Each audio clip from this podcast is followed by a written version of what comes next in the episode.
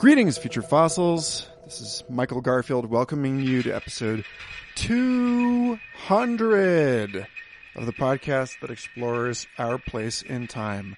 My God, we made it here. what a view from this summit. It's incredible. And for this episode, I have two very special guests, two very old friends. I mean, they're, they're not very old. They're just friends I've had for a very long time. Ehren Cruz and Daphne Krantz. Ehren is a psychedelic experience facilitator.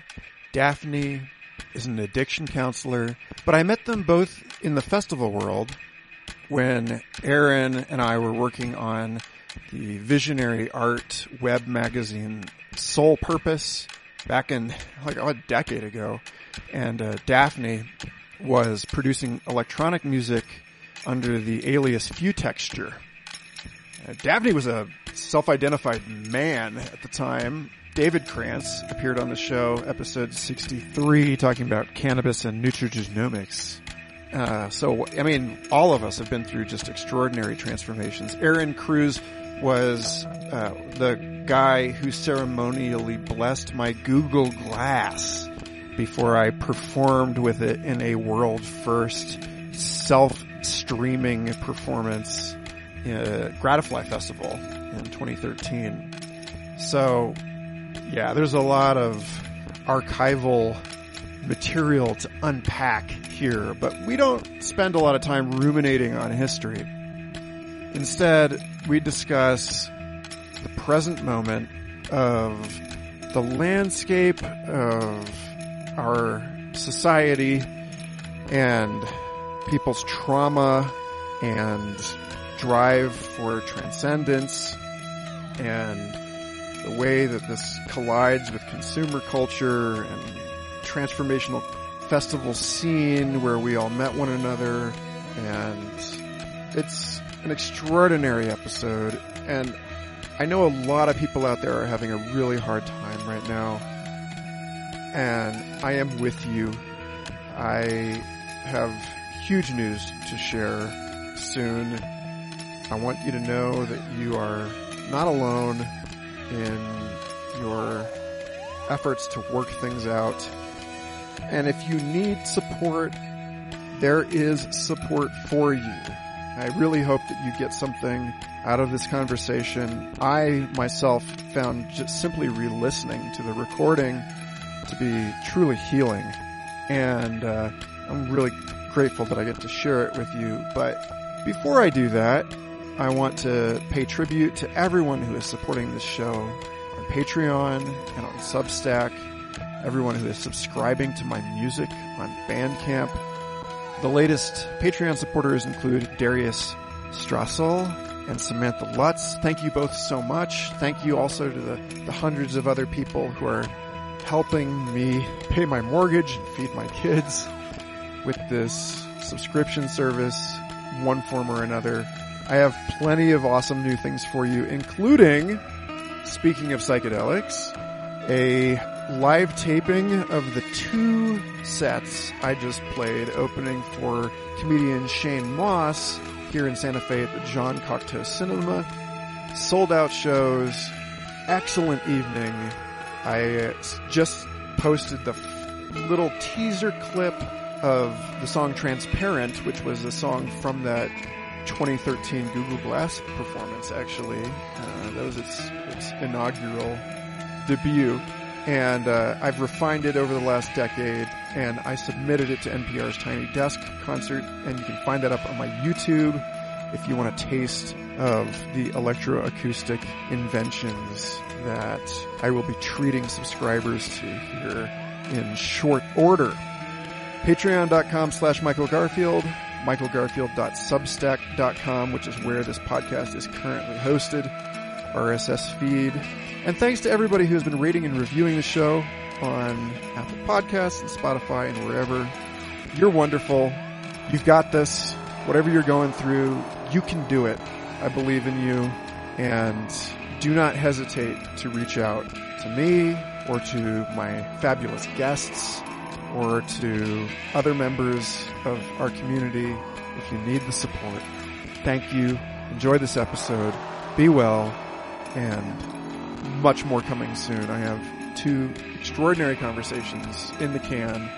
One with Kevin Wolmott, my dear friend here in Santa Fe, and KMO, the notorious, legendary, inveterate podcaster who just published a trialogue, the first part of the trialogue between the three of us on his own show.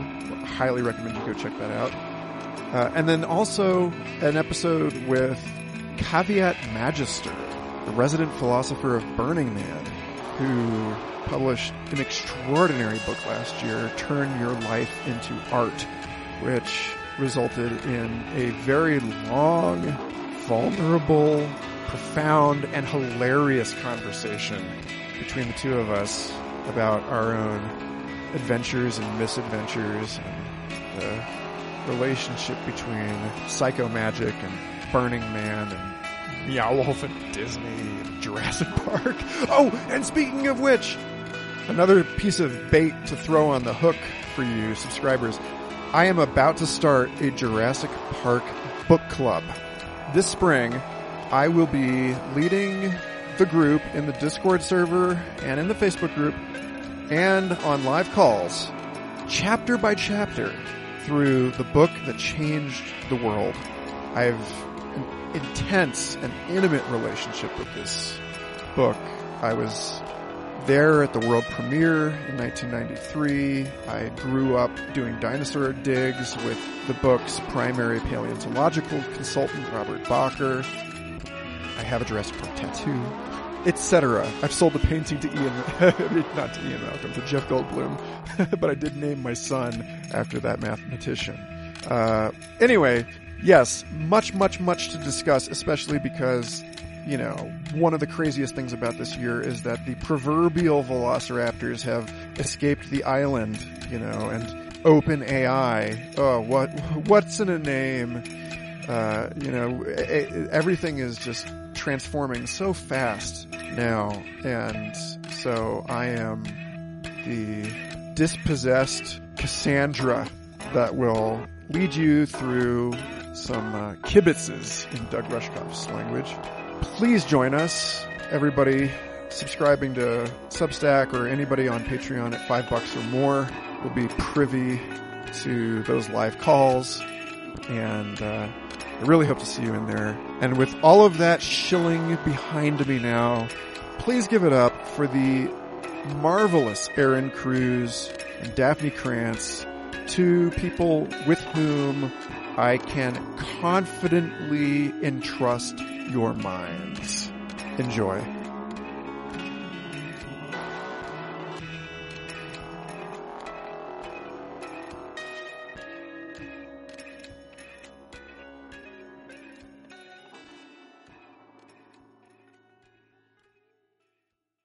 It. Let's just dive in. Sure. Ehren, Daphne, Hi. Future Fossils, you're here. Awesome. This took us like what, nine months to schedule this? a slow burn, but we, here we go. It's great to be here, brother. It is. And Yeah. once again, anything that gets rescheduled always ends up turning out better. Like I, I was just thinking, I'm really glad we actually didn't do this interview nine months ago, just in terms of life experience between now and then. I don't know what that's going to translate to in a conversation, but personally, I feel a lot more prepared to talk to you right now. 100% agree. Cool. Okay, so let's just dive in then. Both of you are doing really interesting work in the explosive emerging sector of, in one way or another, dealing with people's trauma, dealing with people's various like life crisis issues. And having met both of you through the festival world, which was a scene of pretty rampant abuse and escapism. And I met you both as what my friend in town here, Mitch Mignano, would call like psychedelic conservatives, where I felt like there were a bunch of like elder millennials who are kind of trying to help that have been in the scene for a little long and they were really working to steer people into a more grounded and integrated approach to ecstasis in the festival world.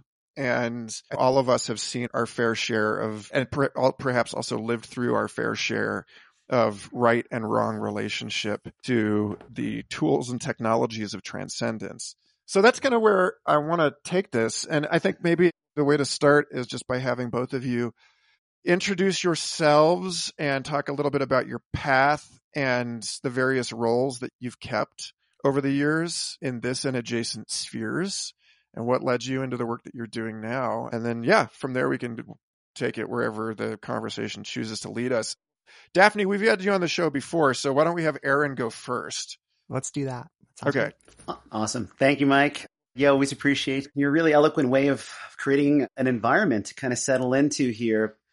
So, Ehren Cruz, I've been really deeply immersed in psychedelics for 15 years. My first foray into the world or in curiosity was actually going to school in Ohio State University for a fellowship in anthropology and coming it from the perspective of looking at 16th, 15th century around the time of the, the conquest and indigenous cultures utilizing plant medicine, ceremony, ritual as a community harmonizer agent, as a tool for collective wisdom, and also for ceremonial divine communion but very much from an ivory tower perspective. I was not very much engaged with psychedelics at that particular lens outside of a foray into a couple of opportunities at all good music festival or different things like that. But it begged the question about is using these plant medicines with intentionality, will it create a more symbiotic way of life, a way of understanding the interdependence between the natural landscape, humanity, culture, community building, and personal evolution. So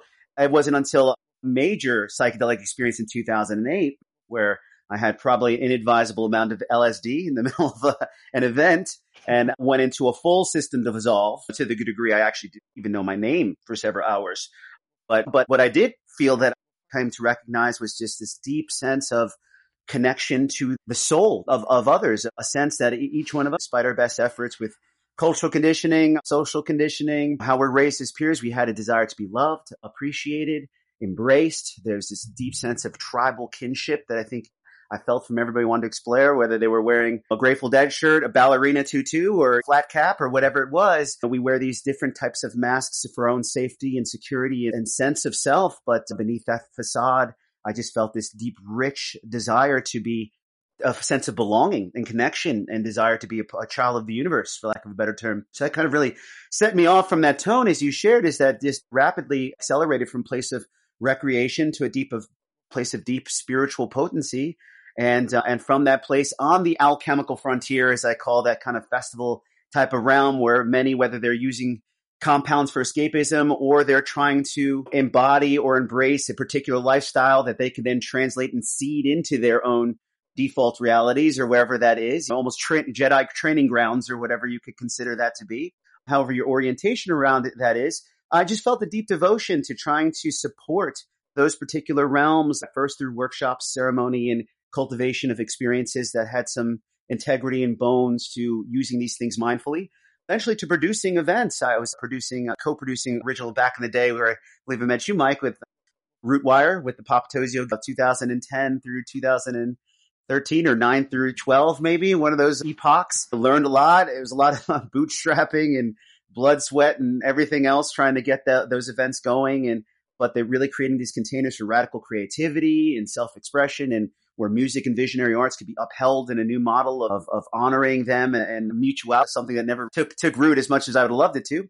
And then kind of translated into producing Leaf Festival out here in Asheville, North Carolina for six years. And the ethos behind that was trying to create a dynamic cultural uh, atmosphere 10 to 15 different nations, people of all walks of life and traditions, expressing their music, arts, culture, ceremony, and using that as a catalyst to kind of break down isms, to reveal the, the true depth and value that the rich creative and cultural expression has beyond politics, beyond social conditioning. It's a, you hear one thing about Iranians on, on TV, but if you see them doing their Sufi circle dance and chanting and when they're cooking their food at the end of the day, it just really, it's amazing how humanity and expression in those places would really quickly help people bypass certain prejudices without saying a word. We're often dialogue, even intentional and conscious dialogue, tend to fail. Expression goes beyond that. So, and of course, there was still a rich culture of psychedelics, and but these places are, it's kind of underground. It's not necessarily there's no curated container specifically to facilitate initiation or rites of passage. It's a little bit more rogue, rogue experiencing. So after that kind of materialized up to COVID, where I was really actually, even at that point, seeking an exit strategy from that realm, the intensity of producing events is extremely vigorous. I remember in 2019, I had 7,800 emails and countless calls just coordinating three festivals. And I'd have children, my three girls just hanging on every limb and that one more call, one more, one more thing.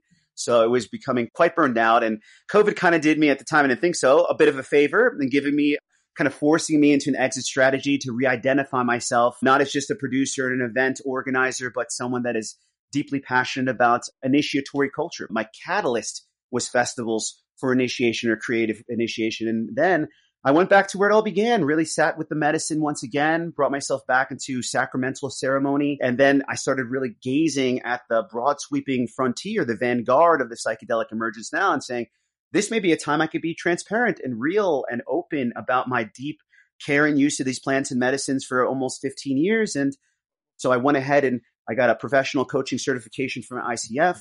I got a third wave psychedelic certification. It was the first uh, psychedelic coaching program in the nation back in 2020 in six months of learning the panoramic of psychedelics, preparation, integration, the neuroplasticity, the ethics considerations, dosaging, compound understanding. So getting that whole holistic review and then cultivating a practice, a facilitation coaching practice based upon using that psychedelic as a catalyst, but in a continuum of deeply intentional self work and self care and, and, moving into that space with, with, an openness to receive insights, but then really about embodiment. What do you do after you have those lightning bolts of revelation and how do you make that have an impact in your life? So that's been my last few years is serving as a a ceremonial facilitator and coach in at the psychedelic realm and also a harm reductionist people are looking for a high integrity experience but have a compound don't really know how to go about it in a way that's intentional and safe, really kind of stepping into that space and holding that container for them and being an ally. Awesome. Daphne. Hi. Uh, lovely to be back here with you, Michael.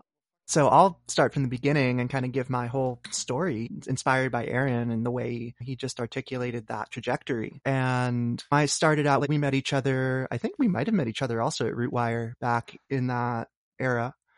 And I found myself in this world as a music producer. I was really heavily investing time and energy into building a music career, DJing, producing under the name Futexture for a long time, starting in around 2009.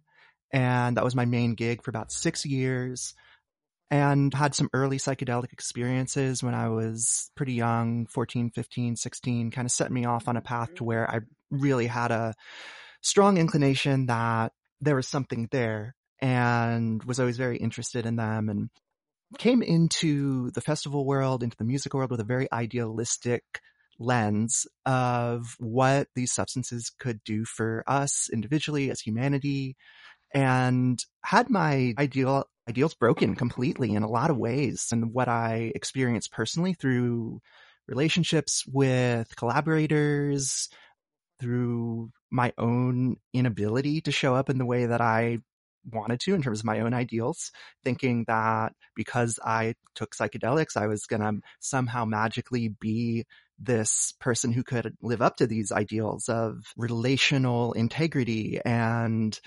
honesty and like really being a beacon of what I perceived as like light, right? And really had some issues with spiritual ego when I was younger and kind of had the sense of I've seen these other realms. I, I know more than other people. I'm special. I had all that story and really ended up harming me and other people around me. And it took some pretty significant relational abuse actually that I was experiencing and participating in through a creative relationship to kind of break me out of that illusion, right? That because I'm creating interesting, forward thinking music with a psychedelic bent in this kind of wild and free community, festival community, that somehow I was immune from all of the shadow that exists in our culture, in the psyche, in all of these places that I was just very blind to. And I think it's a pretty normal developmental thing in your early 20s.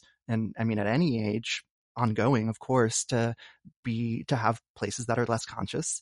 And those are blind spots, right? And so I really was forced through my musical career, through my participation in psychedelic culture to either have the choice to look at those blind spots or continue to ignore them. And I look back and I'm really grateful that I, I really did at a certain point be like, damn, I need to go to therapy. Can't do this on my own. I'm really hurting. And in about 2015, I kind of stepped away from music pretty hardcore and really shifted my focus because I was in too much pain. I had experienced a lot of relational trauma around that time and started to just do other things peripherally related to, to music. I worked for Moog for a little bit building synthesizers and found myself doing a lot of personal healing work, kind of getting really real about my own inability to show up as what at the time I was perceiving as like a good person. And in retrospect, there it was so much more complex than that and over time being able to drop the layers of shame and the layers of self-judgment around a lot of those relational patterns I was living out that of course are familial and cultural and all these other things. But I ended up starting doing health coaching work around that time. And Michael, that's something that we've connected on, on the past episodes around some of the epigenetic coaching work. I do a lot of genetic testing. I do a lot of personalized nutrition, peak performance type work and was doing that pretty steadily from about 2015 to 2019 and i'm still doing it.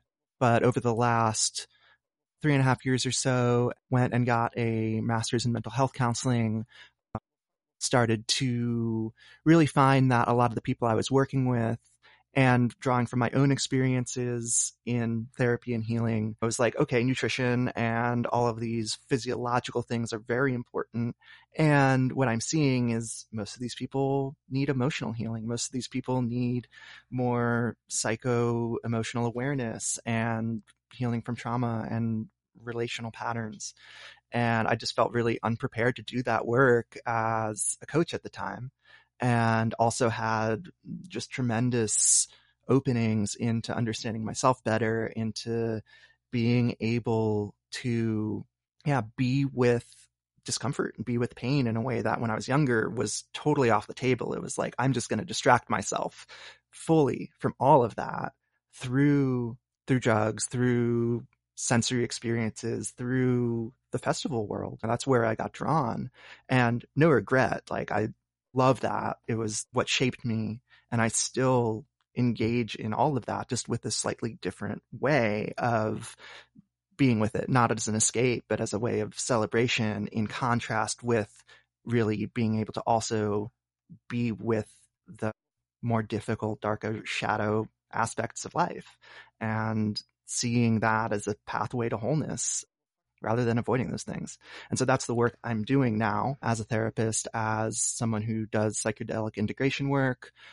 I've also done publications on psychedelics. I have an article that was in the Journal of Mental Health Counseling a couple years ago. I have another one that's pending right now on psilocybin assisted group therapy that I hope gets through in the International Journal of Group Psychotherapy right now and I'm planning some research also on gender and psychedelics in terms of the way psychedelic experiences impact gender nonconforming and gender expansive people's perception of gender. Mm. And I know for me, that was one of the early indications that I was transgender was a mushroom experience when I was in my early 20s when I was like, wait, I think I'm a lesbian. I have no idea what this means and I had no idea how to process it. And I kind of stuffed it back down for years and years until it was just too obvious. But I have, yeah, that's in the works, working on IRB approval for that this year. So yeah, kind of have a research bent, do general therapy work with people, do psychedelic assisted work, also still do genetic testing, epigenetic coaching, working on more of the physiological side with people and coming from a holistic health perspective, but yeah, just also to add the other piece in here, I did my internship and worked for a little over a year substance abuse rehab as well, doing therapy there. And so as someone who's been a longtime proponent of psychedelics and the potential healing capacity of them, and still fully believe that despite my own and I've had many important experiences to counter what I was saying earlier around them also creating sometimes an idealized version of self without doing the work to get there. I worked in a rehab working with people who've had maladaptive relationships with substances. And it was a very important counter to my own, again, idealized image and idealized perception of the human relationship with substances. And so I've coming out of that, I actually left in December, starting and opening up my private practice with, I think, a much more balanced understanding of all the different ways humans can be in relationship to substances from full on avoidance to transcendence and self awareness. And I really love to be able to hold both of those perspectives and work with people on all sides of that spectrum because there's not just necessarily a clean one thing one way or the other for people. I find myself and Michael, you and I have talked about this, weaving in and out of those relationships of where we end up relating to different substances in good or more harmful ways. And I think there's an importance to be able to be honest with ourselves and with people that we're working with around, yeah, what is this really, what is this really doing for me? And what am I getting out of this? And sometimes it's okay to lean on a substance for pain relief or for disassociation intentionally, right? But like at a certain point, like how do we learn how to take what, and I think this is true regardless of how we're using any substance, how do we learn from it and take what this substance is helping us with and kind of learn how to do it on our own in certain ways. And so that's, I think, maybe where this roundabout description of my life right now is leading to is that point of I'm very interested in, regardless of the substance, regardless of what it is, whether it's heroin, whether you're using heroin to avoid painful emotion, how do you learn how to be without yourself without the substance, right? Or whether you're using ayahuasca or LSD to access the transcendent and become more aware of the deep capacity for inner love and compassion that's already inside of you. Like, how do you learn how to do that in a stable, grounded way on your own, right? And I think there's a, a parallel, right, that I think is lost in the discourse about drugs in general that I'd love to bring in. So that's actually right where I want to be for this because I think should not come as a surprise to anyone that there is this rather obvious isomorphism, I guess, in people's relationship to ecstatic events generally, to the festival as a, as a phenomenon that has its origins in the acknowledgement and you know the recognition and enactment of a relationship to a sort of vertical axis or a horizontal, like a transcendent experience of time rather than just the one damn thing after another duration, chronos, clock time. That there's, it's an observance of a kind of a holy dimension to our mm. lives. And at one point, these were all woven together much more intimately than they are today in our lives. The, the holiday has become something that is, and the festivals generally have become something that is more about a pressure valve or kind of escape from the oppression of our lives rather than something that's woven into the fabric of our, our everyday like the observances of sacred hours in a monastic sense. And so likewise, I think if you were to believe the anthropological take on substance use, the various substances were held more like more formally. Like I think that all of us have participated in a number of discussions or are well aware of ayahuasca in particular being something that is still very much imbricated within this fabric of specific cultural utility under understand and practice. But a lot of these things exist. For instance ketamine is something that is either in it's used as a medical anesthetic primarily until just a few years ago or it's used as a club drug.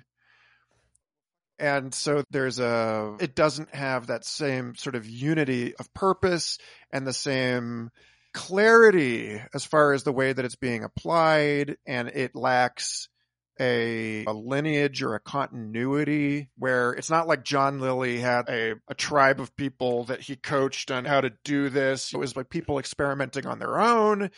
And I mean, the same goes also for other more more recently discovered synthetic substances like LSD and also for substances that had a more focused and time honored indigenous tradition around them like psilocybin, but either through just the proliferation of garage band type experimentation taking over as the primary cultural mode or whatever. Like we have, so there's this whole spectrum of the ways that different substances either have managed to maintain or never, or have gotten away from or never actually even had system of protocols within which their use could be more or less responsibly engaged. And of course, I'm not saying that there's a ton of examples in which ayahuasca is not, even within, even within settings that claim to be responsible. And anyway, this is just a nimbus of considerations around the question, which is, where is the line between escapism, a healthier approaches, or like sometimes escapism, like you just said, Daphne, is actually healthy if it's encountered in a way or if we people are in, engaging this in a way that is not just con ongoing peak ex- seeking of peak experiences. I mean, I think one more thing I'll say to this is that I've seen people, and it should, I'm sure anyone listening to this has also seen people who engage traditions that are about in more you might think like endogenous substances like running or meditation that have strong cultural containers, but there are always leaks in these containers or these containers themselves are not typically are, are not healthy. Like I've seen ayahuasca ceremonies that were the, the, that particular community depended on the patronage in order to do its work of people who had managed to kind of trick themselves into thinking that they were doing important spiritual work, but were just kind of had become gluttons or for punishment or like masochists that were just in there to purge or heal DNA traumas or whatever for their retroactive lineal healing week after week after week. And nothing was actually changing. They had gotten themselves into a loop and so I'm, yeah, I'm curious, how does one ever, how does one actually even begin to recognize when something has crossed over from healthy into unhealthy? Like what is, where is the line? It seems rather contextual. And I mean, there were, it's funny because I mean, just to bring it back to festivals and then I'll stop it wasn't ever really clear to me. I mean, it was clear when lip service was being paid to transformation and that was a load of shit because I think that was used as a lure by, and still is, by event organizers and promoters to bait people into buying a ticket, but wasn't really held in the right way in those events. And then there are times when every effort is made to do this stuff sincerely, but is not really handled in a way that makes it success. You know, and the same can be said for anything. I mean, for like educational television is an example of something that people have been fighting over for almost a century. Whether the medium, whether the format of this makes these tools effective, potentially effective, but problematic in their actual implementation, etc. So this is a much bigger conversation than a conversation about drugs. Really, it's a conversation about how how far we can engage in a particular type of relation to a, a practice of self transformation or transcendence or illumination or education or whatever before it becomes more trouble than it's worth or before we need to call in some sort of balancing factor. And I'm curious to hear your thoughts at length. And I'd love to hear you kind of back and forth about this. Yeah, there's so much there, man. That is a panoramic for sure. One of the things to kind of look at here is that the idea of the recreational use of, of a psychoactive or psychedelic compound is 50, 60 years old. The lineage of using sacramental entheogenic compounds is at least 40,000 years old. From the time of megalithic cave paintings, size of football fields made with depth pigmentation that is with techniques that uh, have somehow have the uh, endurance to be still on those walls this year later with or, sac- ceremonial initiations and mastodons and saber tooths and mini mushrooms along the bottom. So perhaps even people have said, such as Stamets and McKenna, the origin of cultural or creativity, of artistic creativity might have been spawned or germinated through the use of psychedelic compounds, the self awareness and the potential for interdimensional realization.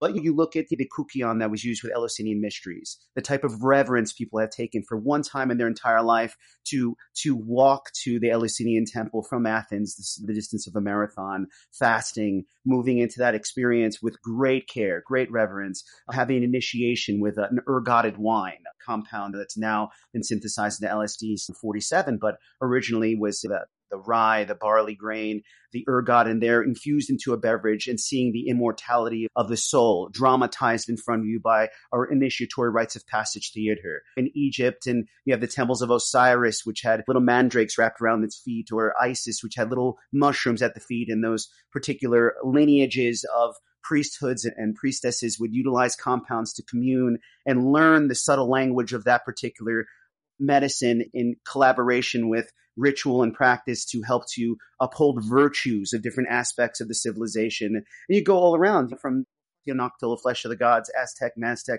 Olmec, Toltec cultures, ayahuasca, yahe. There's probably 10 different brews in that region, thousands of years old. Aborigine pituri bush, Iboga in West Africa, psilocybins everywhere, Druids, Nordic culture. I mean, but you look at the way upon which peyote, Wachuma, cactus, you use it in a way that was like, here is an ally.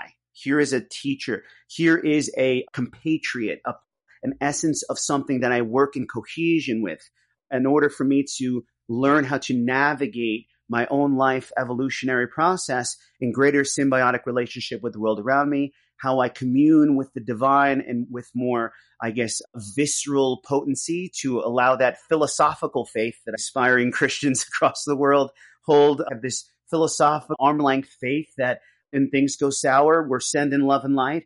When things are fine, I forget I'm even affiliated or associated with any kind of denomination. And it's really an interesting thing when you have a different mindset of we're in a continuum of connectivity to an interdimensional web of life and that there's an interdependence between us and these different realms of being to try to embody and embrace a life that is of virtue or an integrity or create community based around these deeper ethics and values that are being kind of almost divinely inspired. And now you're coming into the, a time phrase where that has been systematically eradicated beyond all else, whether it's the early Catholic Church with the Council of Nicaea that outlawed plant medicine. The original Nixon move was in 389 AD, pretty much when plant medicine was absolutely persecuted feminine, that the hosts or the feminine energy that often was the catalyst of working together in communion with the plants and offering it. The original catacombs, the Gnostic catacombs, where they find ergotted wines and such that probably the original Eucharist was a psychedelic medicine. All of that was completely ousted,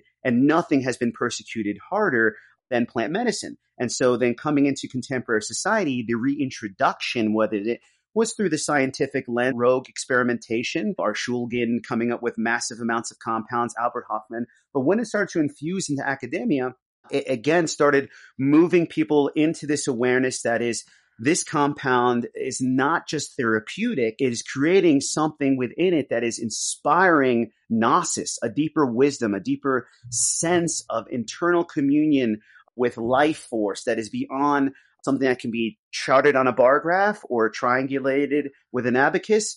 And so that, and then they, the considerations of set and setting. And if you're going to host an experiment, how do you how do you hold a psychedelic space without being on a psychedelic? And there's a lot of challenges there because it just, it is a type of experience that almost necessitates an, an, a visceral embodied awareness to even understand how to support in any kind of way because of the potency and the gravity and the expansion of what that is, is something you can't read on chapter seven and have a good grasp on how to facilitate or how to curate.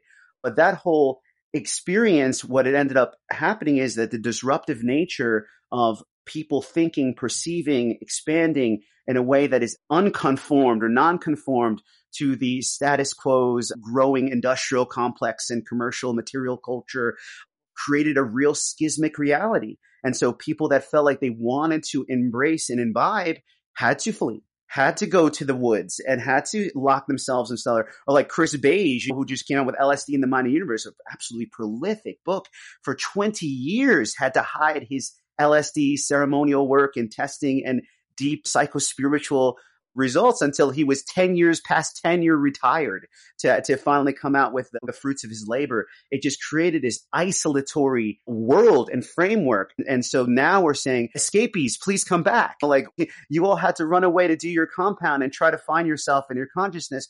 But you, we want you back in community. And the old deadheads and those that are kind of in that lineage is like, it's just not safe over there we're going to keep it in the parks. We're going to keep it in the fields. And if we come back over there, we're going to be always outcasted as the hippies that are just avant garde and fringe. And so it's a real interesting dynamic in culture where we want to infuse the intelligence and the beauty of the transformation that these things can uphold, but then we don't actually have a paradigm that allows people to be expansive and allows people to be avant garde and ecstatic and these different things without feeling that they're actually a real challenge to our core sets of cultural beliefs. So part of this kind of third wave that we're seeing right now is the reintroduction of that outcasted psychedelic culture. And it's now in a, into a space of deeper therapeutic respect where they're seeing through the results of John Hopkins and Imperial College London and all these other studies that the power in PTSD, complex PTSD and addiction and trauma for with intentionality, with a progressive path that includes a holistic well-being, body, mind, spirit care, deep intentionality, using it as a catalyst and integration process, that this can be something that can allow somebody to at least get a sense, where is that inner compass? Where is that inner sense of who I am? And it's an immersive culture. So you kind of drip dry. You dunk them in that space they get, oh, that's what home is. okay, I remember. Oh, wait, it's going away from me. It's going. I'm starting to forget. And that's where devotional practice and self care and all those things are the real way to really supporting and sustaining that. But I think where psychedelics help is it imprints or imbues a remembrance of where that space is. And to your point, Michael, like once you get that deep message, then it's time to do the work. What decisions in my life, what relationships, habits, patterns, distractions, what is in my life that is taking me away from that center?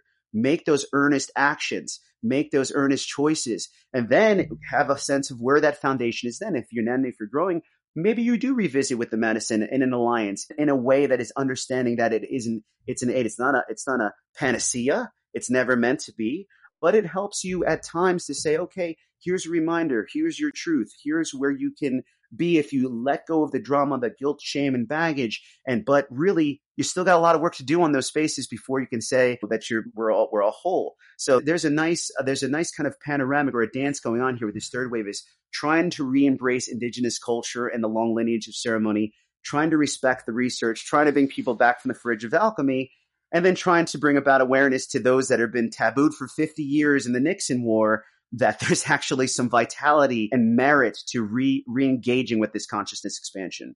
Beautiful. I want to pick up on a couple pieces there, Ehren, especially around the embodiment piece and where I see that as being a really critical component of the way that psychedelics are being reintroduced into the therapeutic community, into the way we're looking at this.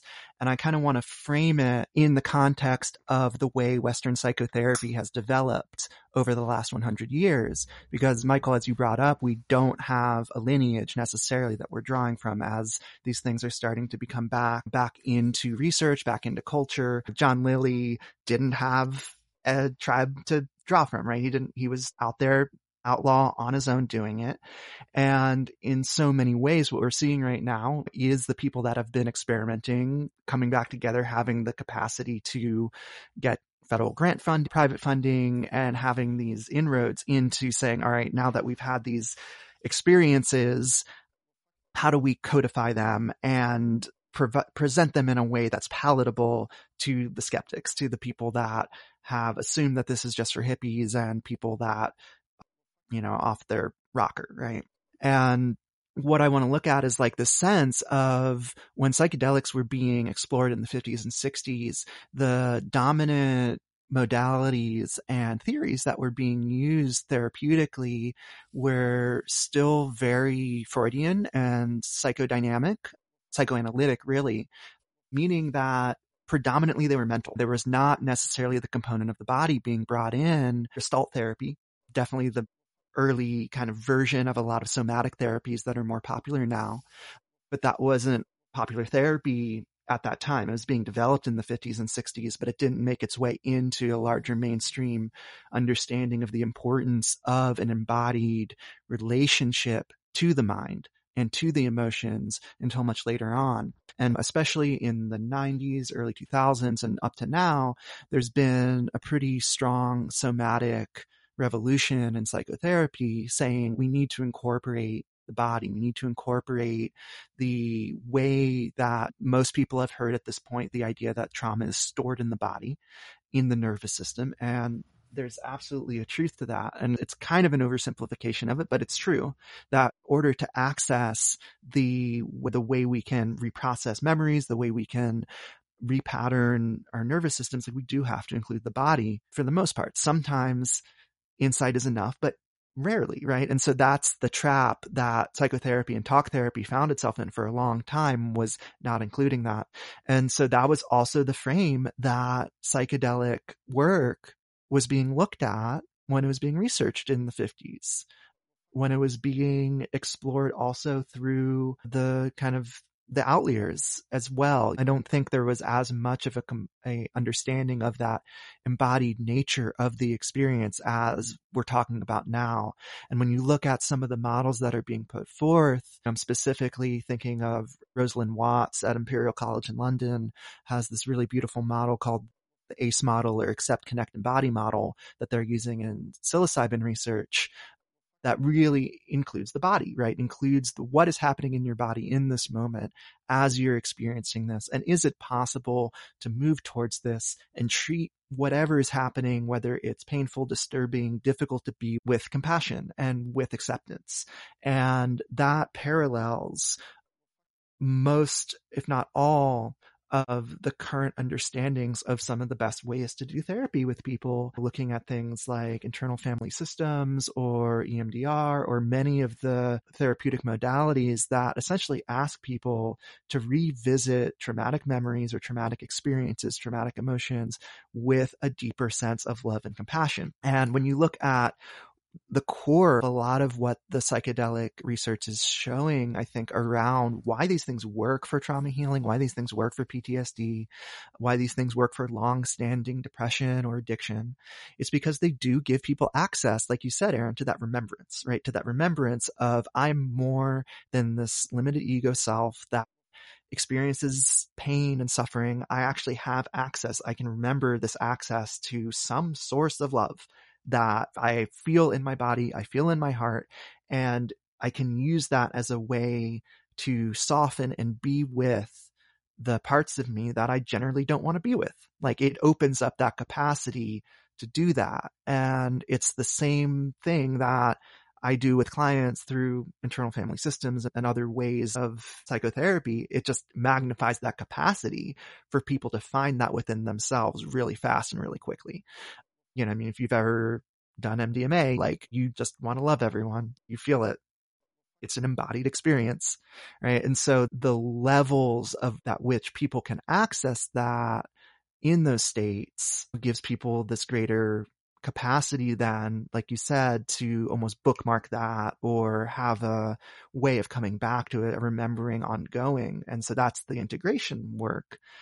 And I want to bring this back, Michael, also to what you were saying about the institutions of festival culture taking these experiences and marketing them as transformational and actually somehow pulling that label away from that embodied experience of what it's like to have that remembrance that under the right conditions and circumstances creates the conditions for internal transformation through that remembering, right? Like that's the individual experience that sometimes happens in a place where you have autonomy to do whatever drugs you want and be on whatever wavelength you want to get on with a bunch of people who are also doing the same thing, right? That approximates in some ways what we're seeing in the therapeutic research, just not in a contained setting, right? And then seeing festival culture kind of take that and label the festival as that, rather than the experience that some people have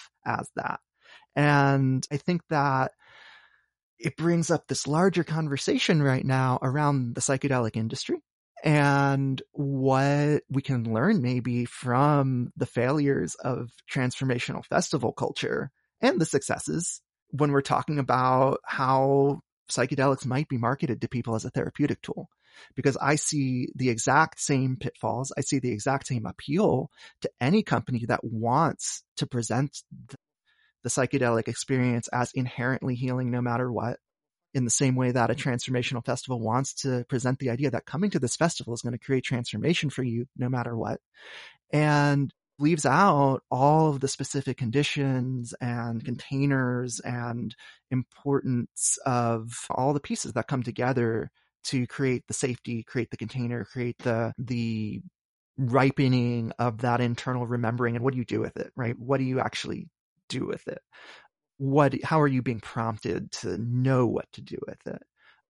And I too, Michael, remember the notion of a transformational festival and going, what does this actually mean? What are we trying to transform into? What is this? What is this thing? What is this buzzword? And it's funny because the most of the transformation I've experienced in my own life has come from outside of that.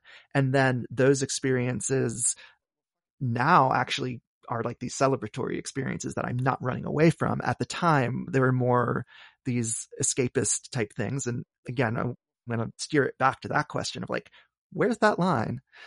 Because I, I think it's in context with all this, all the things I've, just mentioned around it's so contextual.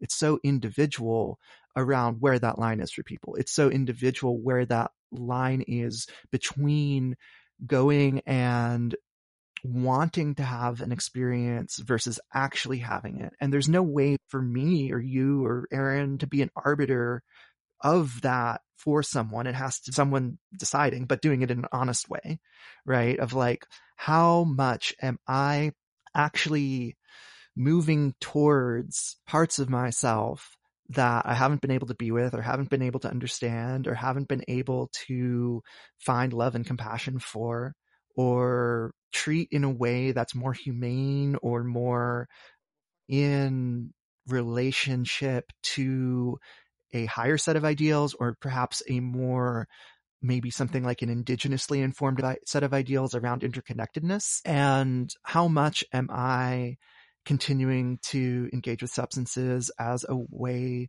to trick myself into thinking that I might be doing that or that just I'm straight up just having a great time so I don't have to deal with that shit. And I think that there's the potential for either of that in the festival world, in the commercialized, institutionalized, medicalized model, in the coaching model, in any of these places. And I think I'm going to just speak from my own experience as a therapist, like working in a rehab, right? Like I've seen people, you know, substances aside, come in and pretend like they're doing the work and just totally deluding themselves. And, and we see what that looks like.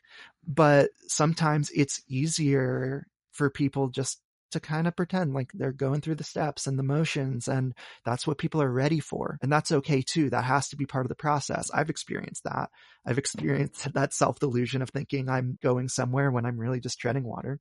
And there's that I think it's an important and a natural step actually in any part, right? It's kind of the pre-contemplation part in the stages of change where you have to want to change before you want to change before you change. And I don't necessarily think it's a bad thing that the idea of transformation might be prompted by something like a transformational festival or by the idea of doing therapy or by the idea of whatever modality you're seeking to change with. But yeah, I just get the sense that there's no clear answer to that question around where that line is. Individual and that I'm curious to explore more around like how we've experienced that festival realm and how that might translates into the work we're doing now and what we're seeing in the larger context of, of kind of the rollout of a more mainstream version of psychedelics. Can I focus this a little bit before I bounce it back to you, Ehren? Because I think, and thank you both for that. One of the the things that strikes me about all of this is that I think about that classic rat park experiment that, you know, where it showed that laboratory rats don't just by default prefer the cocaine button over food, that there are these un- unhealthy addictive patterns are actually, and I talked about this. another expert in unhealthy addictive patterns, Charles Shaw, right? Old friend and complicated figure. I Uh, love way- that episode, by the way. Way think I back, mentioned yeah, way back. And Charles is somebody who has been a real pain in the ass to a lot of people over the years, but I think really walks this line now and his he's he's going to mature as a wounded healer into the role of addiction counselor and helping people through these same kind of trials that he himself has been through in his life. And Charles made the point in that I think it was episode 58 or thereabouts that the addiction is actually the brain doing what it should be doing you know, it's, and I'll be talking about this with some neuroscientists at some point this year also. That the brain, if you think about it as like an uncertainty reduction or a free energy minimization, these terms that are floating around now, that the brain is a tool for inference. And so it likes to be able to make parsimonious predictions about its own future states and about the future of its environment.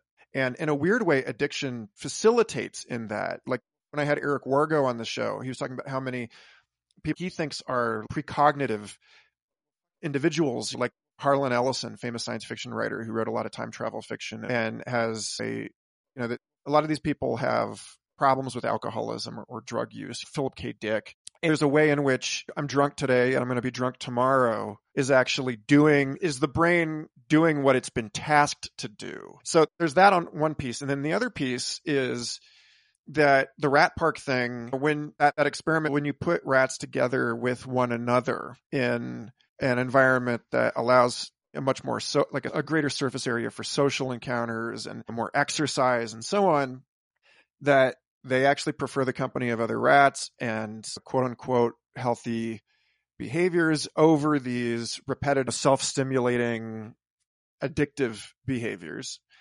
And I look at the last few years and how COVID in particular seems it, the lockdowns, people getting stuck in their home for months at a time, the uncertainty of a really turbulent environment, the specter of these, an ever tightening cinch or vice of government interventions or just the fear of people being asshats and not doing socially responsible behaviors as a res- as a reaction to this crisis. I mean, there's just like all of these ways that that mental health has come to the foreground through all of us going through this collective trauma together. And like I, we were, Ehren and I were talking about before the call started, the living in Santa Fe in New Mexico in a place that is so much of its character is about it being a concentration of indigenous people living on reservation, trying to make their way in, in community with wave after wave of European colonists. The matters of we're like this relationship between oppression, trauma, substance abuse, or addictive behavior. It's all really interesting. And like the last piece I'll stack on this is when I had Tyson Yunkaporta on the show, and Tyson talked about how that this kind of pattern is not unique to peoples that have a very centuries long history of abuse and oppression. There is, you see opioid crisis coming up very prominently in Pennsylvania coal mining communities whose way of life has been disrupted by changes in the energy sector, by, by massive motions in the world market. And so suddenly you have lots of alcoholism and oxycontin and fentanyl abuse and so on in, in these places as well. I mean, I guess Daphne, I'm especially curious in your sense, you know, in, in this relationship with you're thinking on transgender matters issues.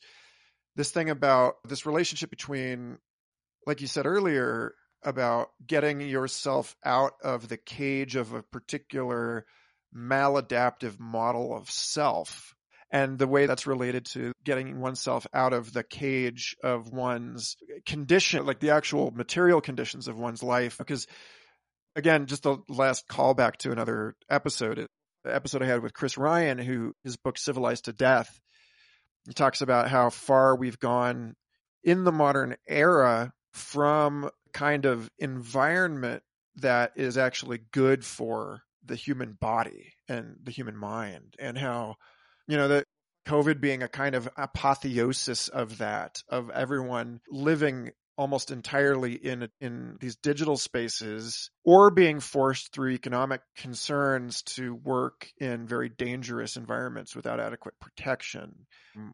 So I mean I just yeah, a yarn ball of stuff, but really curious about this and I feel like you've both addressed some of this already, but just to, to, refocus on this particular corner of it, the way that, you know, addictive behaviors and abusive patterns seem to be the result of structural issues and that the self is also something that emerges out of a dynamic and relational set of feedbacks with that environment. And so who you mm-hmm. are is a kind of reflection of or ever evolving trace fossil of the world in which you find yourself. And so like when people talk about getting over trauma, like one of the, one of the big, th- the three main things that people talk about again and again, and all of them find some sort of foothold in or, or expression in various psychedelic practices. But one is service, one is creative work, writing or inquiry, right? Autobiographical writing, especially. And then one is travel or pilgrimage. And there's a way in which the psychedelic ceremonial container can facilitate any one or all three of those. But yeah, I mean, it just strikes me that like more, as more and more people come out as neurodivergent or come out as trans in some way or another, or are trying to maintain their sanity in a set of socioeconomic circumstances over which they have no control, that there's something that comes into light here about the way that we're no longer like in a I don't know, I put it like self-discovery of our parents' generation of the second wave of psychedelics in the West was in its own way more about breaking free of the strictures of squaredom but had an emphasis on much like it was part and parcel with this other thing that was going on, which was this proliferation of lifestyle consumerism. And Charles Shaw and I talked about that too, about the way that these drives for transcendence were co-opted by finding yourself, meaning settling into kind of understanding rather than a phase change into a more plural or multidimensional or metamorphic understanding of the self. And especially in a regime of extremely granular and pervasive and pernicious behavioral engineering empowered by digital surveillance technologies, it strikes me that there's something that Richard Doyle has talked about this, that like psychedelics are kind of a training wheels for the transhuman condition and for what it means to live in a networked society where you may not actually want to f- settle on an identity at all. You know, that the identity itself is the trap so I don't know. I don't know. I thought I was focusing things, but I just blew it up into. Anyway, I'd love to hear your thoughts on that particular matter. I'll speak briefly to just that notion around connection and social in the Rat Park piece. I mean, there's a reason why any type of addiction therapy is like the gold standard is group therapy and why AA groups and all these things, despite their problems, still are so popular is because getting connected with community and people that actually understand you is probably the most healing thing out of anything. More, I mean, you know, working through trauma is important, but having a network of people that you can call and be in relationship to is what I've seen to be the most healing thing for people. And it actually brings up this revision of what I was saying before in a way around the transformational festivals where in retrospect, the most transformational thing for me about those spaces I was inhabiting for so long are, are, these sustained continued connections that we have now with each other. Right. And like that's where the real magic was actually gaining these deeper relationships with people who understand us. And I think when we look at oppression and look at the systems that prevent people from feeling like it's okay to be who they are or that there's an inherent shame in the case of trans people or inherent fear of being seen, or in the case of economic disparity that like you are stuck in this place and you're going to be stripped and taken advantage of and there's no way out, right? It's a very disconnecting, isolating thing. And even though there can be these pockets of connection between people that are continuously stuck in poverty or continuously stuck in a sense of as a trans person, I'm constantly being repressed and targeted. And there is community in that very often the most healing thing that's needed is to actually integrate back into culture and to change the systems that are creating that disconnection and oppression in the first place, right? And it's this open question right now for me in terms of when we're talking about substance abuse, like those communities are breeding grounds for it because that's the way people deal. That's they work, right? Substances work. That's why people use them. And I always look at it like there's nothing wrong with you for going with a strategy that works. But when it comes to psychedelics, what you're saying, I think is really important around how do we actually integrate this into an understanding of how we are interconnected with other people and that our own personal work needs to include a justice component or a component of social change or influencing other people's healing to other people's place in the world. And like, I say this right now out loud and I go, wow, I could do a lot better with that, right? Like it's this constant assessment, not to also shame myself and say, I'm not doing enough. And so I need to exist in this kind of hyper PC liberal version of self chastity. But how do I like have this balanced approach of like my own internal work and that place of being able to find love for myself after existing in a culture that has essentially for a very long time given me no access to a way of finding compassion and love for the gender nonconforming parts of myself that I thought were not okay to ever tell anyone about or express or be honest with myself about. Like, how do I take that and then translate that into something else that quote unquote changes the world, not in this like idealistic conceptual sense, but in the actual embodied way of making small incremental changes for other people. And that's an open question. I don't have an answer for it, but I think that's the inquiry into what the healing potential of psychedelics could represent if cre- if prompted and if put into a container that asks those questions of people in parallel with the individual healing experience they might provide.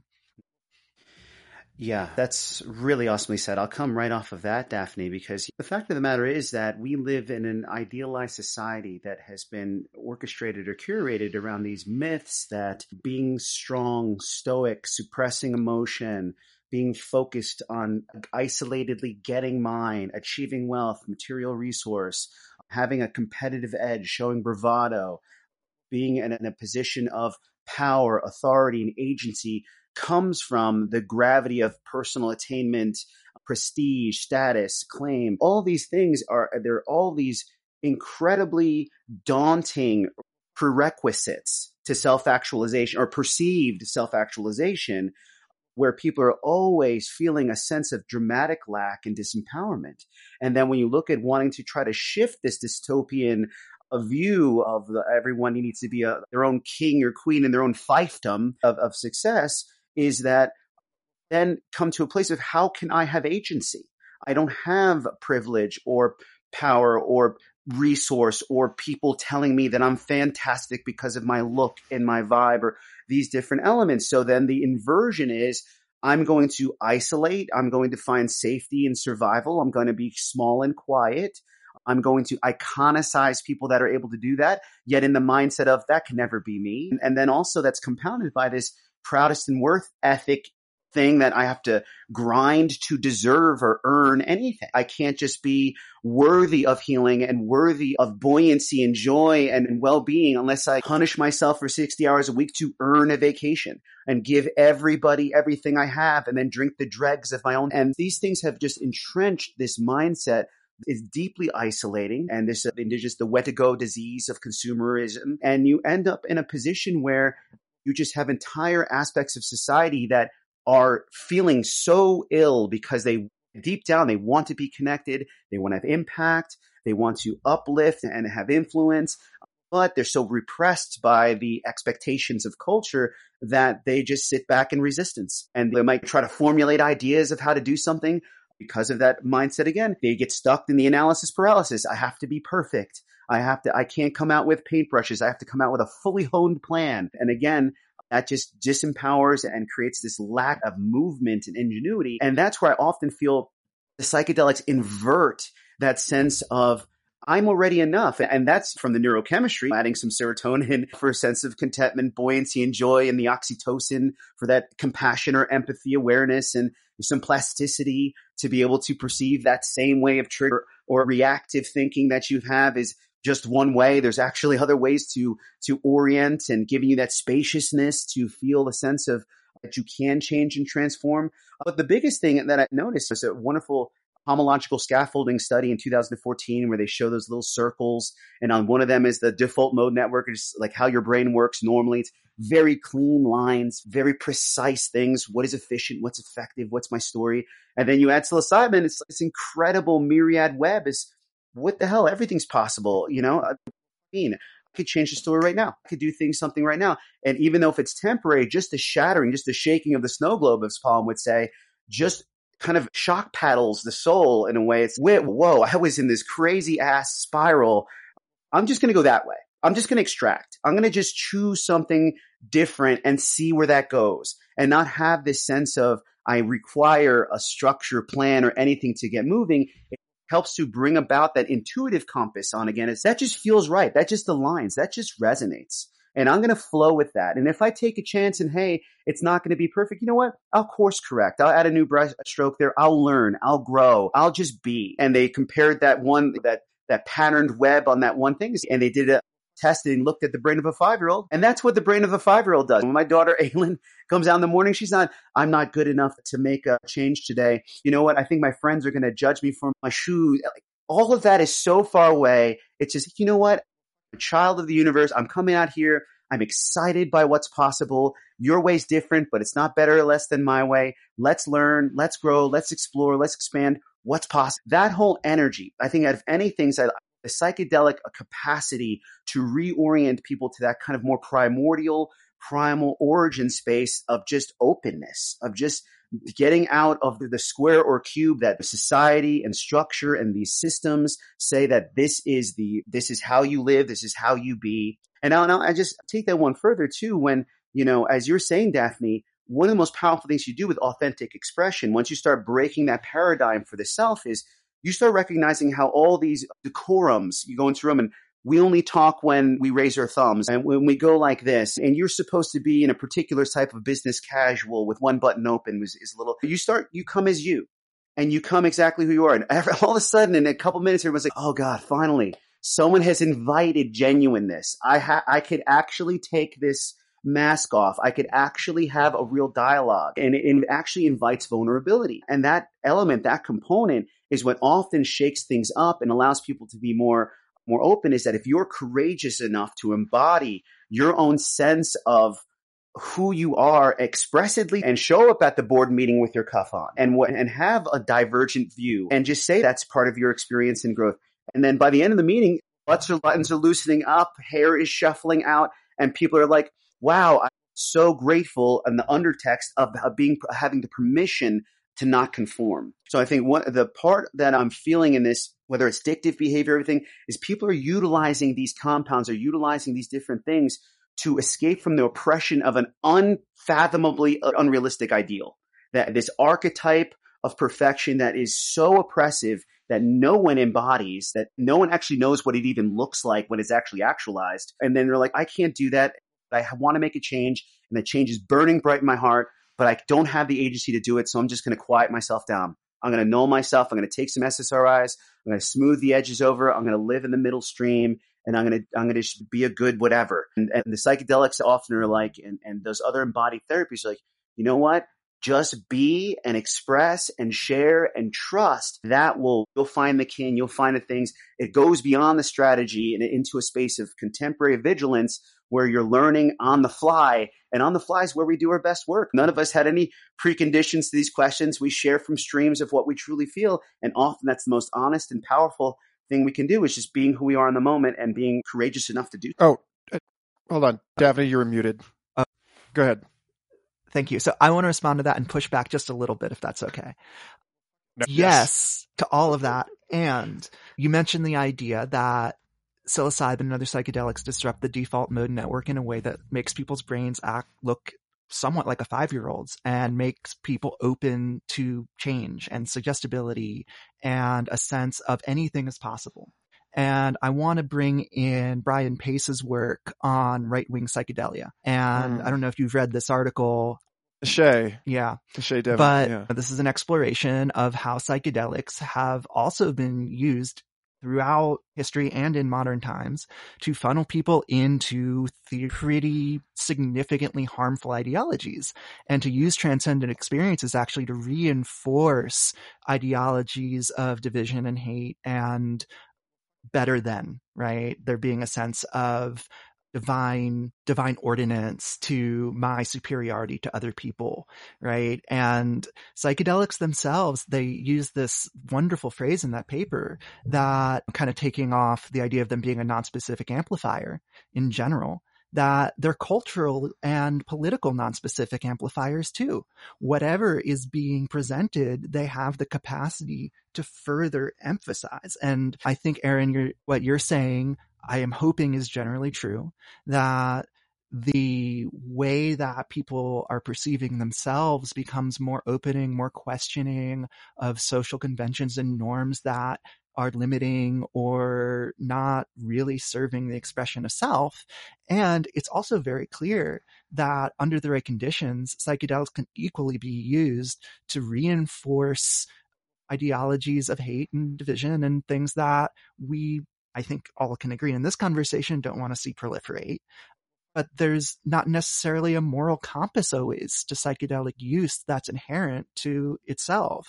It can be maneuvered in many ways. And I think that we need to have this happening in the conversation around how are these experiences framed, right? Who is guiding them? Who is, right, like, actually, and we talk about this a lot in the therapy world around really noticing our bias as therapists and it being a constant monitoring of am I honoring clients' autonomy or am I inserting my own sense of morals or my own sense of politics or cultural it's like i can be sitting in front of someone who's transphobic and is holding these very opposing views to what i believe myself and it may not serve the client therapeutically for me to actually try and challenge that necessarily. Like sometimes i have to bracket my own sense of what is right or wrong in order to provide good therapy for someone right?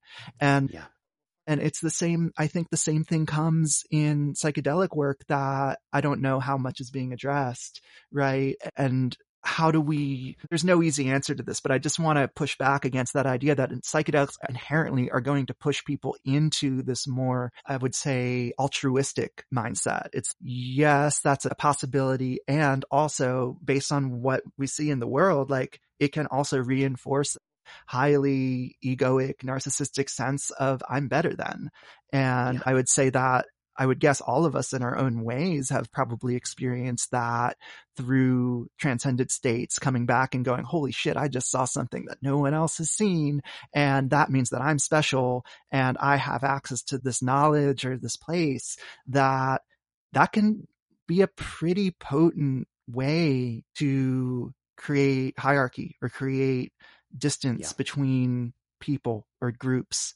And I want to bring that in just as a counterpoint to the idealism of psychedelics themselves, right? Because if we're talking about psychedelics being this potential antidote or opening into understanding the ways that our projections are actually falling short of reality, I think we need to also question our projections and idealization of psychedelics themselves in order to have a more grounded accurate assessment of both the benefits and the pitfalls in all these ways. Absolutely.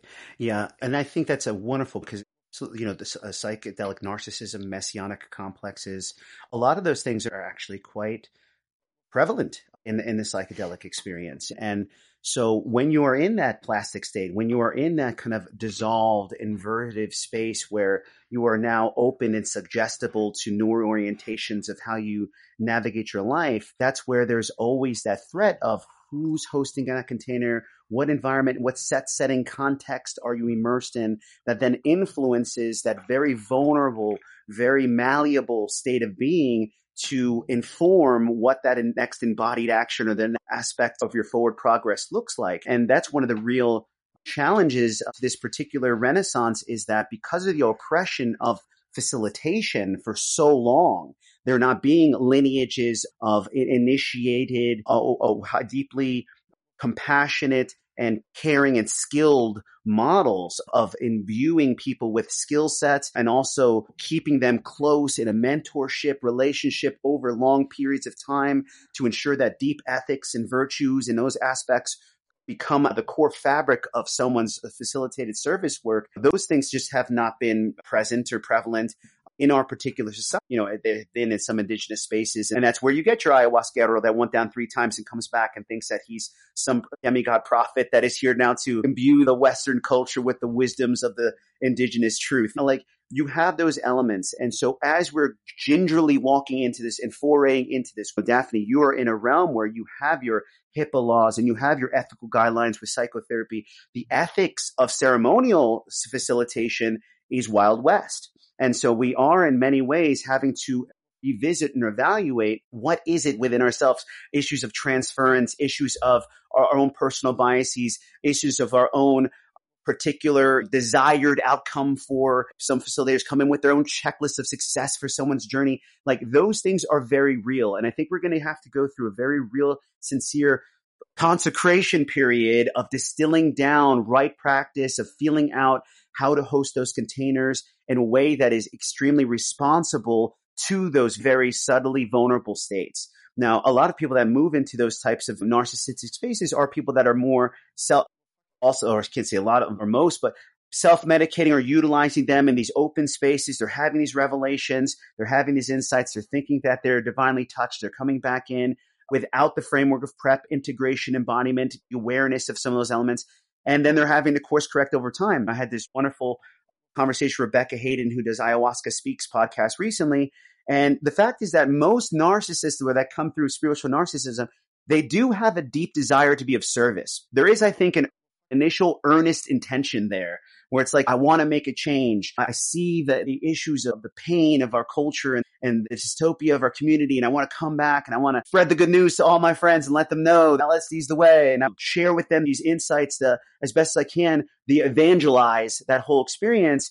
But a part of the message that's often missed is that we all have the capacity. We all have the ability to heal. And through actually through our actions and emanations, we have way more influence than our directives and our prerogatives that we share upon others and our prescriptions for how to reach transcendence.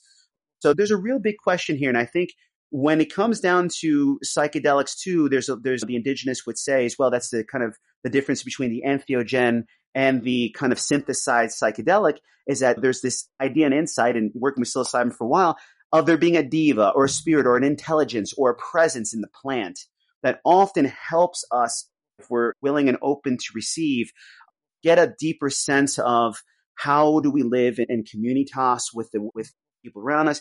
How can we be a little bit more humble about that approach? Where, you know, some synthetics, they say just kind of is void of the spirit of that type of intelligence helps us as in terms of guardianship kind of keep us on the path. Just to kind of wrap up on that thought here, I think when we're moving into a culture that's blossoming and blooming with psychedelics, that's why the paramount message I feel like is important. This is not a panacea.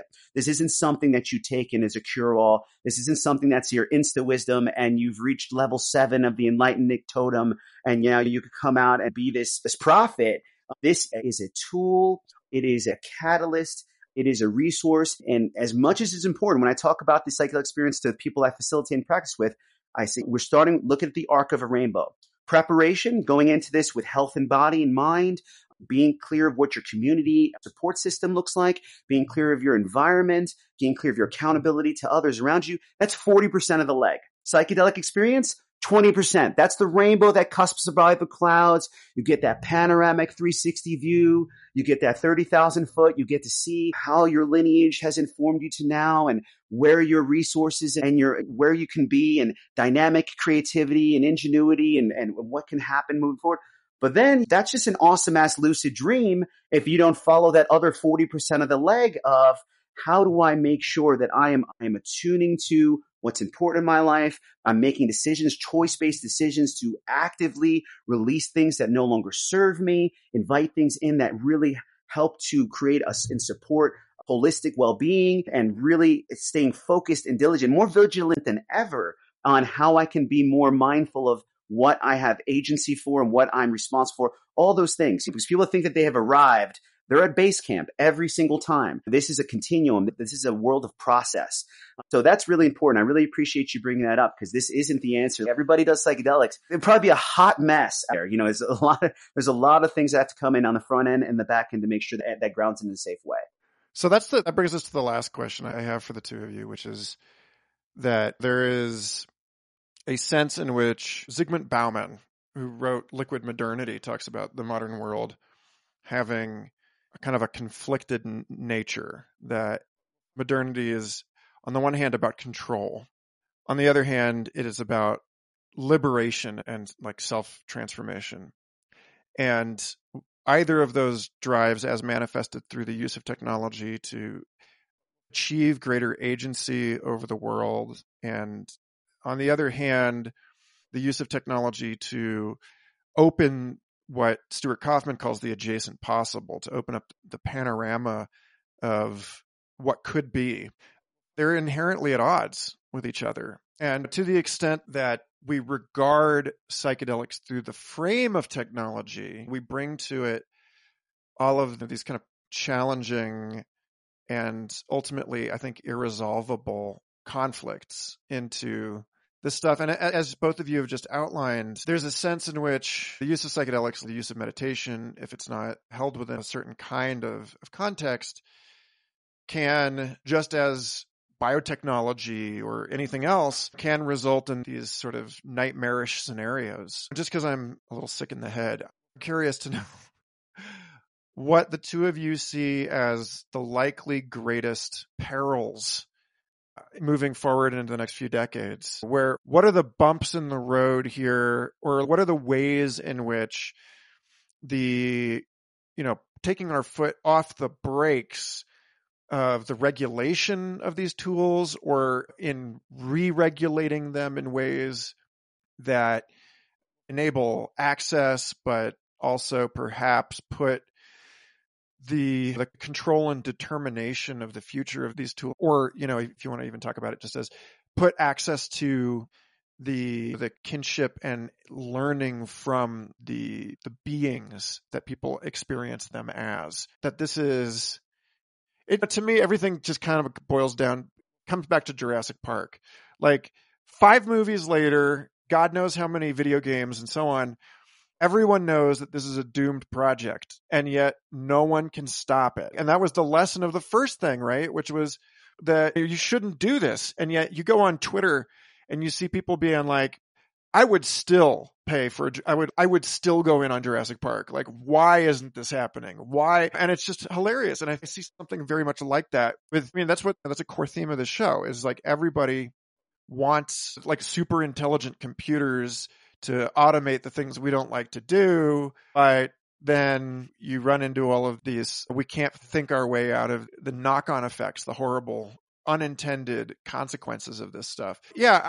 You just to double down on my psychedelic conservatism, I would love to know from you both what you see as either avoidable or unavoidable. What do you see as the greatest the greatest issues confronting us as the dinosaurs escape the park. And I mean, I think a lot of these have been talked to death. I mean, there's one of them is obviously that that this stuff get rather there's a big argument between decriminalization and regulation right where organizations like compass pathways are trying to patent shit like the use of sofas in psychedelic therapy, or they're trying to find some way to to patent a specific vehicle for or formulation of psilocybin. And these this gets tied up in stuff with IP law and the enclosure of the commons and people's access to natural to nature itself. And like at what point have we have we kind of allowed these large institutional actors to shut off our own to pay gate or to determine the course of but even in situations of decriminalization, shout out to Colorado for just decriminalizing so many of these substances. But you end up in this age old argument between the the benefits of regulation and deregulation. So I don't know what your thoughts are on all of that. And of course, as you both have mentioned, there also there are plenty of psychic casualties that come as a byproduct of making mental health technologies available to more people. There doesn't seem to be a way this is a like theological thing, right? There doesn't seem to be a way to give people more agency in their lives without allowing them to make without affording them to make really bad self-destructive decisions. Yeah, I'd love to let you both wrap this on where you see the greatest pitfalls ahead of us and if there is anything that we can do to avoid them or if these are just going to be the new focal areas for a concerted collective effort to continue to try to adapt to the crises created by innovation. I could attempt to foray into this one. Yeah, it's a significant question. I mean, you look at contemporary challenges without even opening the floodgates because of the general renaissance of interest in psychedelics, the indigenous plight of the peyote cactus, and how people are just driving out to Mexico and Arizona and plucking these plants up and bringing them back home and thinking that they're going to pop off in some kind of illuminated experiences while they've been there's only a certain region that grows them. It's been ceremoniously used as a sacrament for hundreds and thousands of years and, and it's part of a lineage of initiation and healing that's used in a very particular way by groups of people that have deep reverence. And the privileged the hardest thing of this all is the privileged kind of entitled mindset uh, that is just so proliferated in our culture that we have just the right to any to do anything we want. Like freedom means do anything you want.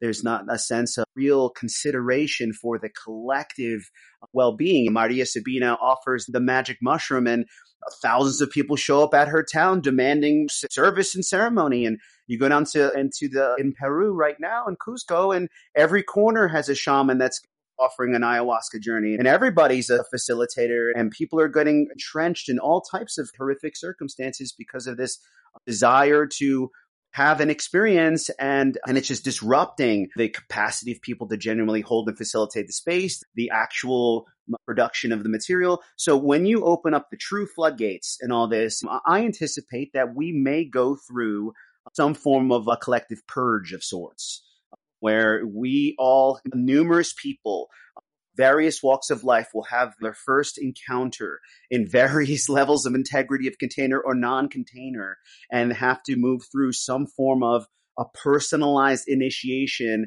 of what that actually results on in their life. And I anticipate some of it's not going to be pretty. And because of, you know, there's going to be some interesting boundary regulatory settings as to how do we offer these compounds in a way that can somewhat ensure that there's the priority of safety is like at the heartbeat of the psychological safety of, of the people that are actually ingesting. So it's a complex one. At one point, I'm like, yeah, I would love to see the acceleration of decrim and legalization and these things to take form. And then the other side like, there's not nearly enough people that understand actually facilitate with these things yet. If you open the floodgates, people that genuinely have an embodied sense of the gravity and the power intensity of this work and can actually sit in a container. I mean, I feel like I'm a doula sometimes more than a facilitator and how powerful that those experiences can genuinely be and how sensitive they genuinely own organ too. They're looking at legalizing framework and what do we do in, in spiritual settings? What do we do in one-on-ones? What makes a group able to do this? What criteria allows somebody to be ready? So I think we're going to have some real growing pains. But what I feel at the result of the shakeup, at the end of the day, is consciousness freedom is going to be a pretty awesome thing to perceive and see. I just really look at how sometimes I see the entrenchment of certain people that come into an experience and they're very isolated, withdrawn, and constricted. And then all of a sudden they come out and they have this different sense of possibility on a very emergent sense. That could go in a lot of directions. But when you start to come into this deeper sense of, as a human being, I'm a dynamic creator that's only checked and bound by my perception of limitation and my sense of what my own capacity is based upon my cultural conditioning. Like when that gets broken, uh, interesting things happen. I'm for one to see the fireworks of that being broken for major swaths of people. Because I, I think in some ways there will be disruption, there will be purging, there will be some mess. Absolutely clean up on aisle four, five, and six. And after five or 10 years of re kind of no, like reacclimating to what that actually means, I anticipate some dynamic discovery. I, I anticipate some deep realization on more collective scales and hopefully, I anticipate some real forward movement on the ability to move away from the material industrialized complex to more of a hybrid symbiotic lifestyle that just takes into account a lot more factors for what makes success or well being or, or, overall a sense of community, co interdependence. Uh, that might cross pollinate from just having those blinders and those really powerful parameters that are placed upon so long just popped off. So I might have a little bit of, I think, more of the idealistic view that I think we could pull through this for the better by just freeing consciousness. But I'm not, I'm not verse to say that there's going to be a learning curve for everybody involved here. And we're going to have to really start to take a hard look at some of the things that are going to be falling out and some of the things that are going to be, we're going to have to work through when you just take the lid, the genie off the bottle over something that powerful, that strong. And I'm just hoping as well, as I added here as well, that we have a lot of respect for the indigenous peoples, for the peoples that have held this in sacred importance for a long period of time, and not just say, "Hey, we got this. We're more advanced. We no, actually, we're babies in that world compared to lineages that have held it sacred and safe for long periods of time. So there's going to be some, hopefully, some real inversion there and who we look to for guidance, not just all white coats and not to say the whole clinical base is off base, but many psychotherapists that are getting this work have never experienced it. Many people. So there's going to have to be a growing edge on all sides to really understand how to work with this as a collective in a way that allows it to be supportive and not just massively disruptive for the time ahead. Daphne, you want to close us out? Let's do it. So I'll start by framing this and saying I'm an Enneagram type seven, so I'm going to lean on the side of optimism in general. That's just how I tend to view things. And also I do see probably the biggest pitfall the continued ex- to be the continued exclusion of marginalized groups in this type of work and therapy. You see it in the research that's coming out. 80, 90% of study participants in the MAPS trials are white. There's almost no gender expansive people in those trials. Because of my personal interest, that's where I'm focused in terms of getting some more research done. So when people inherently have some gender realization experiences in psychedelic therapy, cisgendered therapists might have some basis to know what to do or that this is a possibility, right? So I think there's a lot of good work being done or at least people trying to start this work to expand the capacity for Black, Indigenous people of color, gender nonconforming people, other Indigenous and marginalized groups to have access to these things in an equal way who experience rates of trauma and oppression at higher rates and arguably could benefit from psychedelic assisted therapies or ceremonial work in ways that, you know, and I don't want to put anyone everyone it's like everyone can benefit. And also there are certain conditions culturally that have led to higher rates of say suicide substance abuse things that are real crises for certain groups that could really benefit from the potential accelerated healing benefits of psychedelics. So i see that the stovepiping and gatekeeping and who's going to just pay the most money for this as one of the major pitfalls that groups like Compass and other things like that are, I mean, maybe having some lip service about, but when you, again, Michael, you brought the patenting and the IP, it's like, what's the real end game? It's profit. It's the continued rollout of the hyper capitalist corporate model, right? And so I see that also, and I know you said this has been talked to death, but there's a reason for that. It's probably because it's the most glaring, obvious potential pitfall of this is that psychedelics just become another form of nature commodified. And I don't think we can afford that at this point if we want to course correct as a species. And also I tend to hold the view that, you know, and this is my escapist meta view coming out that at the end of the day, nature is going to course correct itself with or without humans. But I hope we can be a part of it. And I do see that there's this need to recreate these systems of incentivization and financial, you know, the, the stranglehold that the financial systems that we've built have on our culture and on groups. And Michael, oh, hi, bringing in beautiful child. Hello. And yeah, I mean, that's it. It's right. What do we want to actually build the world as for the future? I, I think that if we're looking at everyone as a whole, when I look at this type of work, it's like, how do we actually give access to people that historically have been denied access to cutting edge treatments and equal and supportive ways of resources? And yeah, I just see that as the biggest piece. And I want to close here just with one other piece that feels relevant and it got sparked before and I kind of flagged it. But one of the things that I found so interesting, pertinent is when you look at lifetime psychedelic use, there's this beautiful scale called the nature relatedness scale that's a validated psychological measure that basically looks at how people feel connected to nature. Do they feel like they're a part of it or do they feel like they're separate from it? And lifetime psychedelic use is correlated pretty strongly with feeling as though we are a part of nature and that we're actually part of an interconnected system. And despite all my misgivings and all of my skepticism that I brought up with right wing psychedelia work and every little counterpoint I've added, I do have this optimism that's generated from this in- seemingly inherent capacity for people to feel more interconnected at some level with the world we live in breaking down this nature non-nature divide in a way that I think is an inherent fallacy of the English language and modern civilization that indigenous cultures really did not have language for, right? It was, there was always this embeddedness and psychedelics seem to bring that forth in people. And furthermore, when we're talking about healing and connection, the attachment relationship that people can have with nature itself, with the world, with reality, with that sense of interconnectedness is such a profoundly healing thing that I feel is broken in modern culture. That's broken by the colonization of in, and industrialization of indigenous interconnected culture.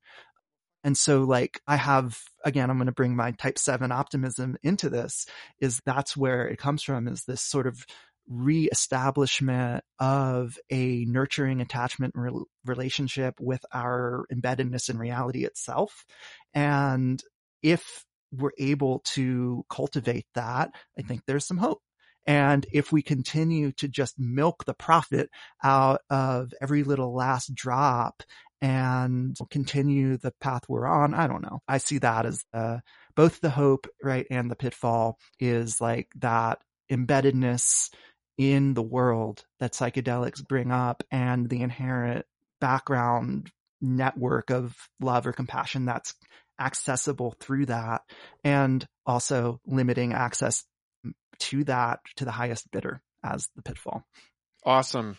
You both are beautiful. Thank you so much for being on the show. I will link to your respective websites in the show notes. Obviously, folks, if you want more information, you can contact them directly. Support this podcast on Substack or Patreon, which, and my daughter wants you to see this little electric fish that she gave me for Christmas. All right. Much love to you both. Thanks so much for taking the time. Thank, Thank you, Michael. It's been an honor and pleasure. Thank you, Daphne. Love reflections. Take care, guy. Thanks again for listening. Future Fossils is an independent, ad free, entirely listener supported program. If you believe in the work that I'm doing and you want to help see it thrive into the unimaginable future, then you can avail yourself of all of the backstage goodies at patreon.com slash Michael Garfield. Or you can just leave a review at Apple Podcasts. That's more helpful than you know. Reach out to me personally at Michael Garfield on Twitter or Instagram and have a wonderful eon.